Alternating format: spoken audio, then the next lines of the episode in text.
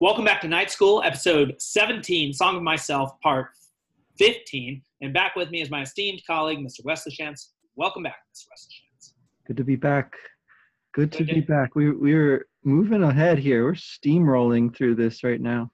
I think, uh, you know, I'm hoping that when we're old and looking back on our very successful career doing essentially this, that uh, we just we marvel at the pace we went at and are like, man, look at those impetuous young Turks just trying to take over that education space, just commenting on everything like they know anything. And Oh, but you know, if we don't marvel at our wisdom at this age, we will marvel at our audacity. there we go. I like. I think it's very fitting for this poem. Yeah.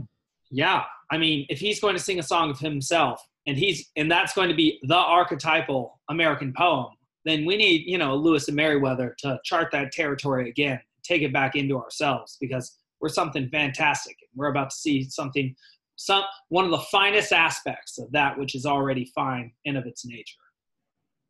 Well, so I guess I get the I get the evens, huh? Your turn. on to 40. Flaunt of the sunshine, I need not your bask lie over. Light surfaces only, I force surfaces and depths also. Earth, you seem to look for something at my hand. Sail, top knot, what do you want? Man or woman, I might tell how I like you, but cannot, and might tell what it is in me and what it is in you, but cannot, and might tell that pining I have, that pulse of my nights and days. Behold, I do not give lectures or a little charity. When I give, I give myself. You there, impotent, loose in the knees, open your scarf chops till I blow grit within you. Spread your palms and lift the flaps of your pockets. I am not to be denied, I compel. I have stores plenty and to spare, and anything I have, I bestow. I do not ask who you are. That is not important to me. You can do nothing and be nothing, but what I will enfold you. To Cottonfield drudge or cleaner of privies, I lean. On his right cheek, I put the family kiss, and in my soul, I swear I never will deny him. On women fit for conception, I start bigger and nimbler babes. This day, I'm jetting the stuff of far more arrogant republics. To anyone dying, thither I speed and twist the knob of the door. Turn the bedclothes towards the foot of the bed. Let the physician and the priest go home.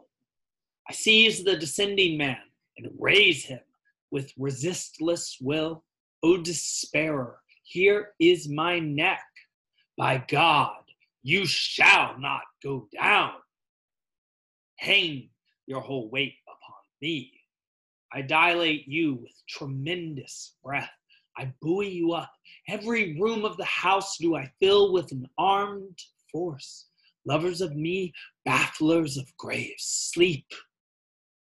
I and they keep guard all night, not doubt, not decease shall dare to lay finger upon you. I have embraced you and henceforth possess you to myself. When you rise in the morning, you will find what I tell you is so. I like it. The jaunty and the sassy uh, reading, and I think it's again, yeah, very fitting for this part forty, um, right? Because he starts by challenging the sunshine for its flaunt and and bask, right? And he says he can not only light up the surface but also the depth. Uh, he can he confronts the earth, right? and taunts it with a nickname that I find pretty amusing, Old Top Knot. What do you want? uh, and then, and then he turns to people, and that's pretty much, I guess, the rest of this is about people. And then, I guess, until the very end, maybe with sleep, uh, if he's addressing sleep there, possibly. But so, um, he's going to sort of demonstrate the fullness of his powers that he has has gathered at this point and uh he says the things that he can't do first right but then he uh gives himself, right? So this kind of um, incredible generosity, this total self uh, squandering, I guess is the word I want to use here, right? So he's just like b- blowing. I, it's like an inspiration, inspiration, inspiration image of him actually breathing in um, to the the impotent person and to the women uh, fit for conception. So he's going to give them a in conception, right? An idea, uh, which is the other meaning of that. But um, he's he's like building up an army, right? Uh, within his uh, his readers, he's he's filling them with ideas which are going to be um, arrogant, as he says, but also loving, apparently, because it's it's along with the blowing air imagery. He's also giving these kisses out. You know, he's giving, well, as he says himself. Um, that's the poem, right? The song of myself. And, And so, uh, yeah, just the just the very last part here, though, is the part I was I was pretty curious about. Was the uh, the the last stanza there about about sleep? Um, that now he is one of the guard keepers, right? He, he was sort of scolding all the keepers of guard before, and and so now he um, talks about himself as like a successful sentinel, like he's he's giving you something that's gonna keep you safe and get and give you strength and make you, you know, formidable out there in the world, and and you're gonna know this experientially. He claims. Yeah. yeah. Yeah, yeah, yeah, yeah, yeah. And I wonder to what extent, just to go back to one of the points you made just before that, and then I want to consider that fully, what sleep is doing there, and maybe its epic function, and how it works in the Iliad and in Dante. Um, hypnos is the Greek word for it, where, where, we get hypnosis from. But to what extent do you think Whitman is uh, uh, being cosmopoetic or mythopoetic? He's creating a world, is what that those terms together mean, cosmopoetic. Um, and uh, that's what an epic uh, poet does. Uh, so, you know, Homer creates the world of the Iliad, you know, that ancient Greek myth- mythological world before even ancient Greece was a place uh, with Athens and Sparta. There were Athenians and Spartans, but not in the city state sense that we knew them. Uh, more, they were more like tribes at that time. And, um, uh, you know, it was ununified Greece. And so um, Virgil does the same thing with Foundations of Rome, and Dante does the same way with like the Kingdom of Heaven and you know Purgatory and Hell. And so what they do is embody the mythological past through their then current great perspective, which involves the learning of that day and also often the sophistication of one of the high cultures, but and sometimes also in the common tongue. In the case of Virgil, and, and frankly Homer as well, and uh, and certainly Dante, who essentially created Italian from a Tuscan dialect. Um, and so, what Whitman is doing is showing us the breadth of his American experience, but also the personality that comes to bear on it. Like you said, I read him jauntily and sort of sassily, and he seems to be sort of playful and, like you said, arrogant too. And also, sort of like childish in that he'll make these giant claims and then he'll back off them and be all vulnerable and then come right back to them. And uh, that he's sort of like the embodiment of an American perspective, uh, and also that which uh, one can experience in America, and thus is like trying to represent the fullness of the spirit and the individual character of the uh, the country as a phenomenon.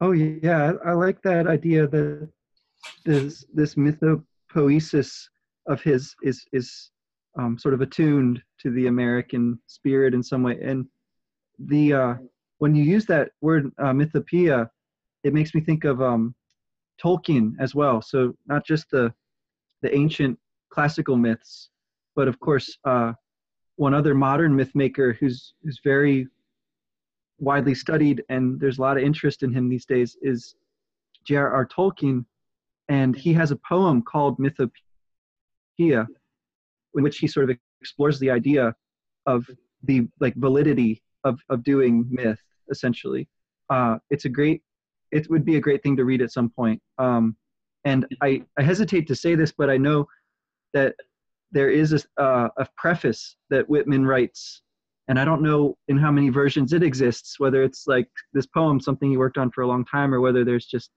kind of a, a single version out there. But there's a preface to um, to Leaves of Grass that is um, probably worth reading as well. Maybe we don't have to read that one out loud and like go line by line with it, since it's not strictly speaking poetry. Okay. Um, it's prose, but it would I think it would be a good thing to look at um, before we move on from Whitman, or or if we move on, then to come back to at some point. His his preface uh, to Leaves of Grass is um, is you know it's like there's there's the mythopoeia that happens in the course of the poem itself, but then also the the one that he sort of is doing, reflecting on what he's you know what he's created there. So Yeah, yeah, and we can apply the Nietzschean maxim that the artist that comments on his art is not the same as the one who is creating the art. And that actually makes perfect sense procedurally speaking, right? Like you can put thousands and thousands of hours into becoming an artist and, you know, put, you know, some minutes and maybe some hours into, you know, art interpretation. And so it, it's never true that the artist has the best idea of or, or the best analysis of his own art he might have a good idea of the intention behind it, of the purpose of it, um, but it it would be very, I think, rare that the the artist. And I'm looking forward to seeing whether this is true or not. That the artist would would have um, the most profound or the deepest analysis or insight into his own work. I think that takes another perspective. Um, yeah, well, I think it goes along too, though, with the uh, the point about sleep, right? About Yes. that being the chance to, well, that's sort of your unconscious mind sort of reflecting on the day's events to to to help you make sense of them and sort of like process what's going on and maybe see some solutions that you otherwise wouldn't have access to. You know, that's so interesting too, because, uh, you know, the Jungians, who I often bring up, they talk about this concept of synchronicity, which is where you're, you're especially focused on a certain concept or thing, like a, like a number you, that you keep seeing, and then you see it everywhere. And I think everybody knows about this sort of experience. Not exactly deja vu, but like you keep seeing 333 everywhere you look, or you keep seeing like a right yellow shoe or something like that. And it's funny, sleep here not only have I recently taught about sleep in the context of Hera and Zeus' coupling in Book 15 of the Iliad, but also Dante's been falling asleep a whole bunch in the Purgatorio, and uh, the students are writing currently about the function of rest in the Purgatorio, and it's essentially so that the, the souls can reflect at night in order to refine and improve on uh, their actions during the day so that they can accomplish their goals quicker and I'm having them make connections to reality. I'm like, is this how you get better at anything and accomplish any goal? And so it's interesting. It is interesting to what extent even invoking sleep is not only invoking an epic um, condition, but a universal one, as if this is a claim to some sort of universal um, maxim or even though it has a particular lens, there's a universal principle underlying it, or several.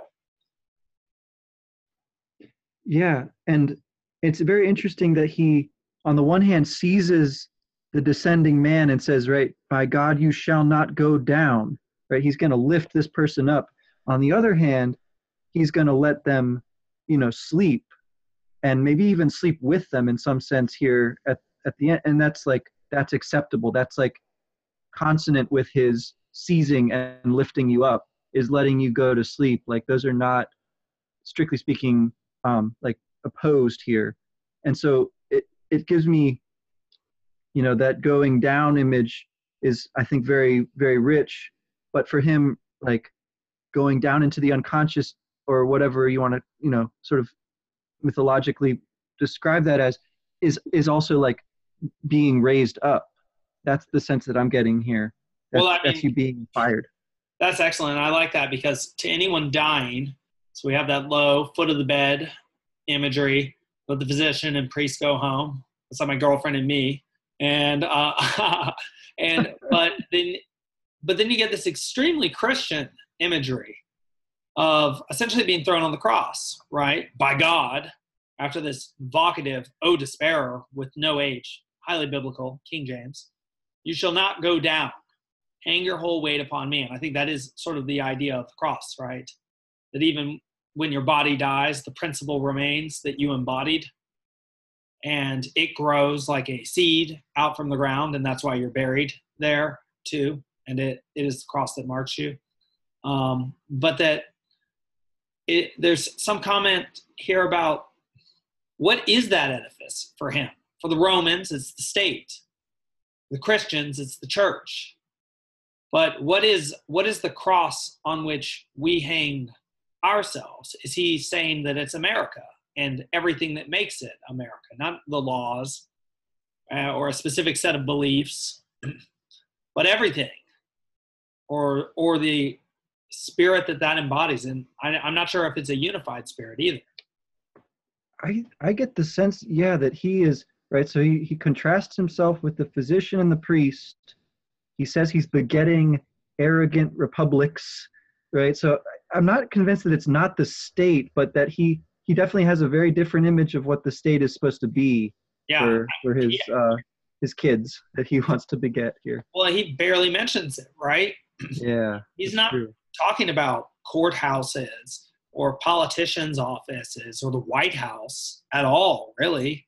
He's talking about like mountains and rivers and Native Americans and slaves and Uh-huh. like children and like sailors and like military men. I mean, uh, they are an embodiment of the state, but war, war, war goes is far older than the Mm. state and Mhm. even older than humans. So please, um, and uh, so that's that's just a far deeper experience. Um, but yeah, All right. Well, let's. I, I think we'll have a better idea as we go along. But I do. That's a great question to continue. Well, okay. Here we go. Forty-one. You ready?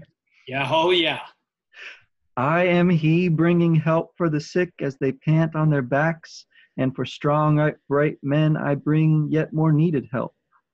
I heard what was said of the universe, heard it and heard it of several thousand years. Is it middling well as far as it goes? But is all is that all?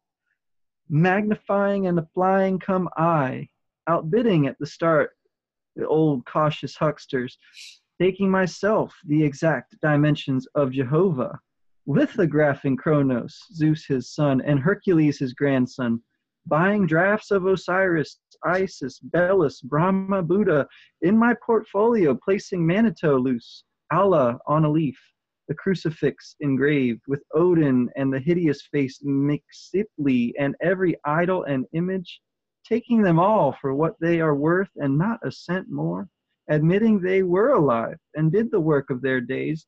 They bore mites as for unfledged birds who have now to rise and fly and sing for themselves, accepting the rough, deific sketches to fill out better in myself, bestowing them freely on each man and woman I see, discovering as much or more in a framer framing a house, putting higher claims for him there with his rolled up sleeves, driving the mallet and chisel, not objecting to special revelations, considering a churl, sorry, considering a curl of smoke or a hair on the back of my hand just as curious as any revelation. Lads a hold of fire engines and hook and ladder ropes no less to me than the gods of the antique wars, minding their voices peal through the crash of destruction, their brawny limbs passing safe over charred laths, their white foreheads whole and unhurt out of the flames. By the mechanic's wife with her babe at her nipple interceding for every person born. Three sides at harvest whizzing in a row from three lusty angels with shirts bagged out at their waists. The snag-toothed hostler with red hair redeeming sins past and to come, selling all he possesses, traveling on foot to fee lawyers for his brother and sit by him while he is tried for forgery. What was strewn in the amplest, strewing the square rod about me, and not filling the square rod then, the bull and the bug never worshipped half enough. Dung and dirt more admirable than was dreamed. The supernatural of no account, myself waiting my time to be one of the supremes. The day getting ready for me when I shall do as much good as the best, and be as prodigious by my life lumps, becoming already a creator, putting myself here and now to the ambushed womb of the shadows.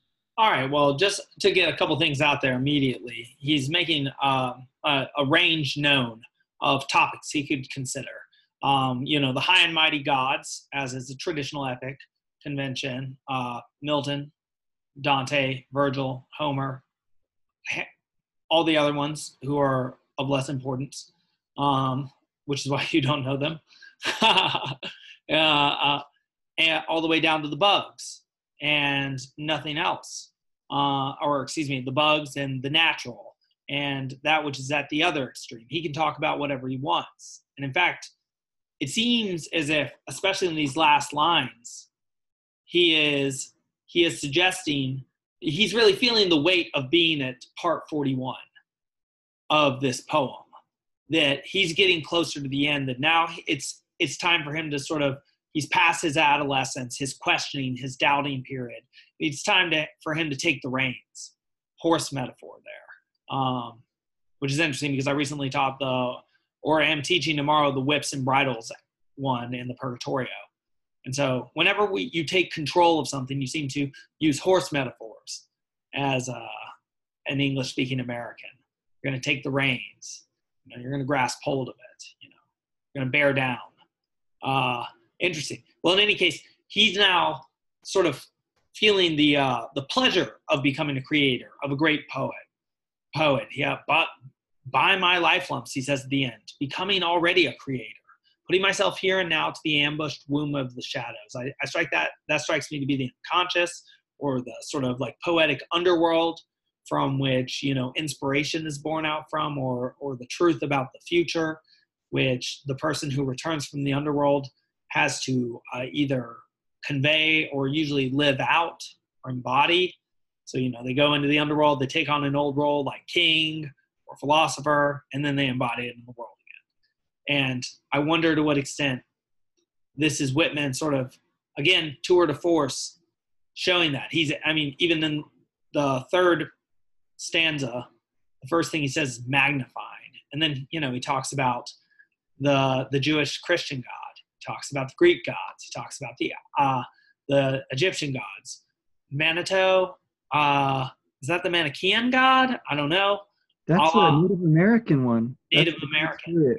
There we go. There's a gap. There's a gap for me. And Allah, uh, the Islamic God, the crucifix engraved. I suppose that could be Christian or any of the Abrahamic faiths, the Norse religion here, Mexitli. I don't know if that is a, I don't know, Mexican god. I only know yeah, because, right. I only suggest because of Mex um, as a prefix. Uh, you know, these are all things that we could look up if we really wanted to focus on this aspect of this poem. And you could write a good paper about that, I, I imagine. And so, but these are written in parallel to things like framer framing a house, the mallet and the chisel, which in if you look at these, these are also uh, expressions that tie back to gods, like Hephaestus, or not objecting to special revelations, like Apollo, or or again Jesus, or fire engines, again Hephaestus, the god of fire. Hook and ladder ropes, no less to me than gods of the antique wars, and he even makes that connection too. It's like these gods were used to convey real experiences in the language of that time and so now he's going to do the same thing with the language of this time, but he wants us to see the connection between what he's doing and what they used to do because it's the same form with a different matter. Yeah. Yeah, and I I love the way that he takes this on head like head on. He he just says, right, he's going to magnify and apply. I I love that line um as a kind of description of what he's doing because that's kind of what we've been trying to do throughout the poem as well so i feel yes. like kind of validated here by trying to make all these different kinds of connections and um, and reading into things in the way we've been doing. I think he's a little tongue-in-cheek here because he is you know borderline um, uh, like uh, i don't know.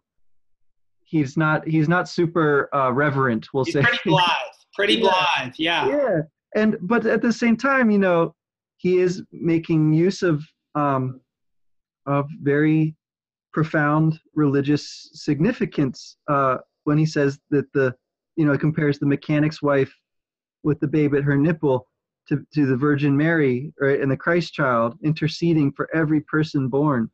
Um, and it's I think it's it's got to be at least partly you know serious that this is like the feeling he has. This is the mystic um, special revelation that he's getting as he's as he's writing this um, because right he as as he's been doing through, throughout this he's connecting himself and the poem. He's connecting himself in the poem to the readers and wanting to like inspire them with the kind of significance that he he seems to feel pulsing through him as he goes along.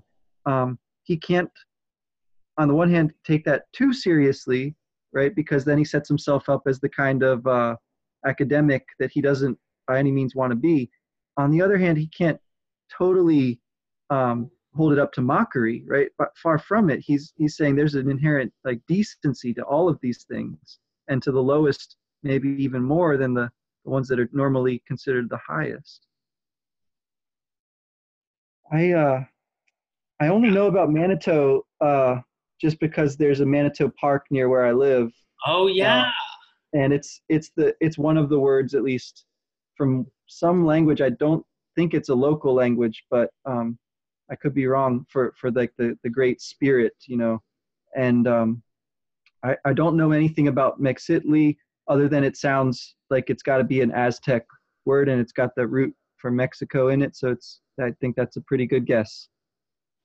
Yeah, and it's just he does get serious with his biblical imagery with you know the mechanic's wife with her babe at her nipple sort of a christ or being born image right next to an image of death, three scythes at the harvest. That's the Grim Reaper, right? The great harvest. Uh, you reap what you sow. In a row from three lusty angels with shirts bagged out at their waists.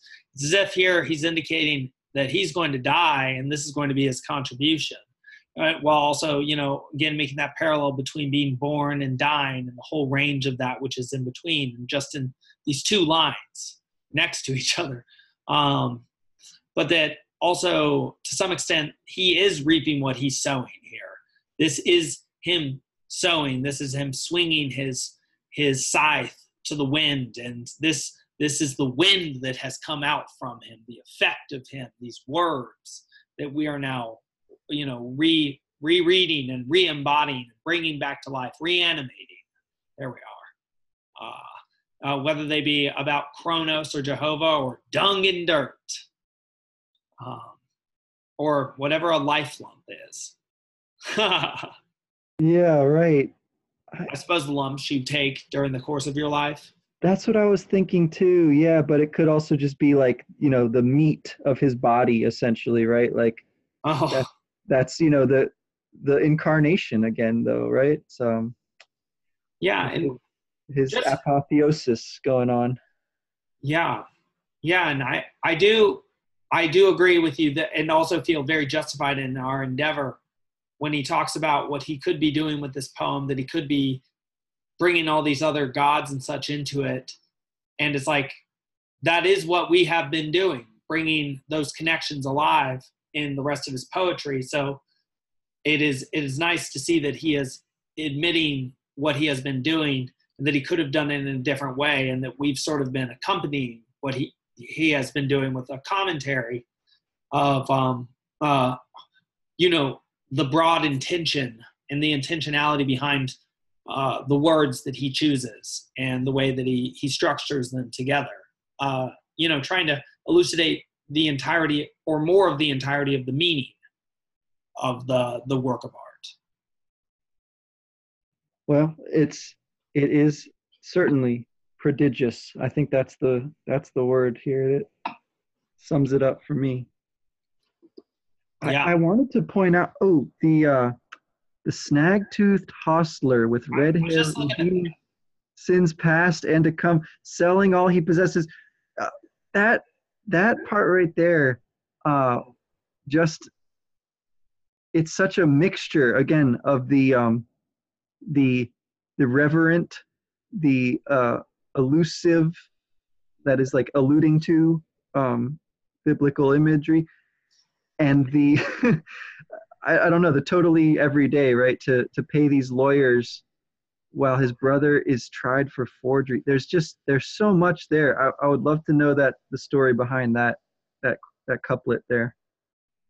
Yeah, no, that's a that is a story in of itself. And well, just before we go, I'd like to let the listeners know that uh, we at the Alexander Schmid podcast received our first ever donation today, and it is the highest level of donation that you can actually receive on Anchor, and it was from Mr. Wesley Shantz, my colleague here. So thank you, uh, Wes. It's uh, it feels good to be funded, to be a pro at this now.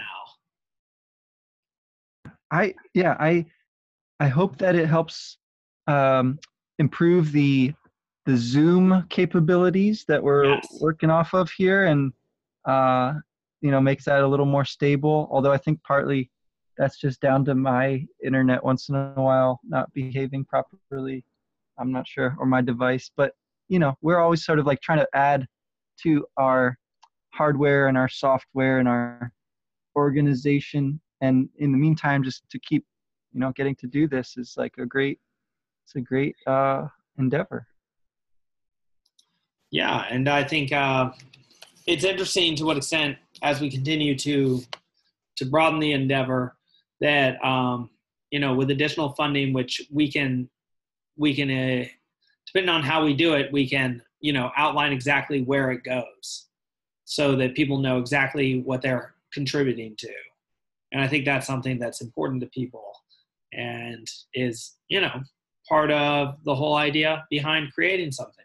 People like it and they want it to get better and they want to help make that happen. That's a good thing. Yeah.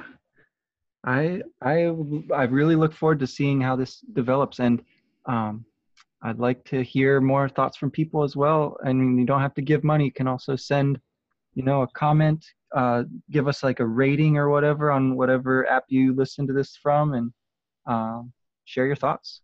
Yeah, we really appreciate it. And, you know, we're not above it at all. We're, we're, we're just like you. Um, and so, you know, this is just what we do.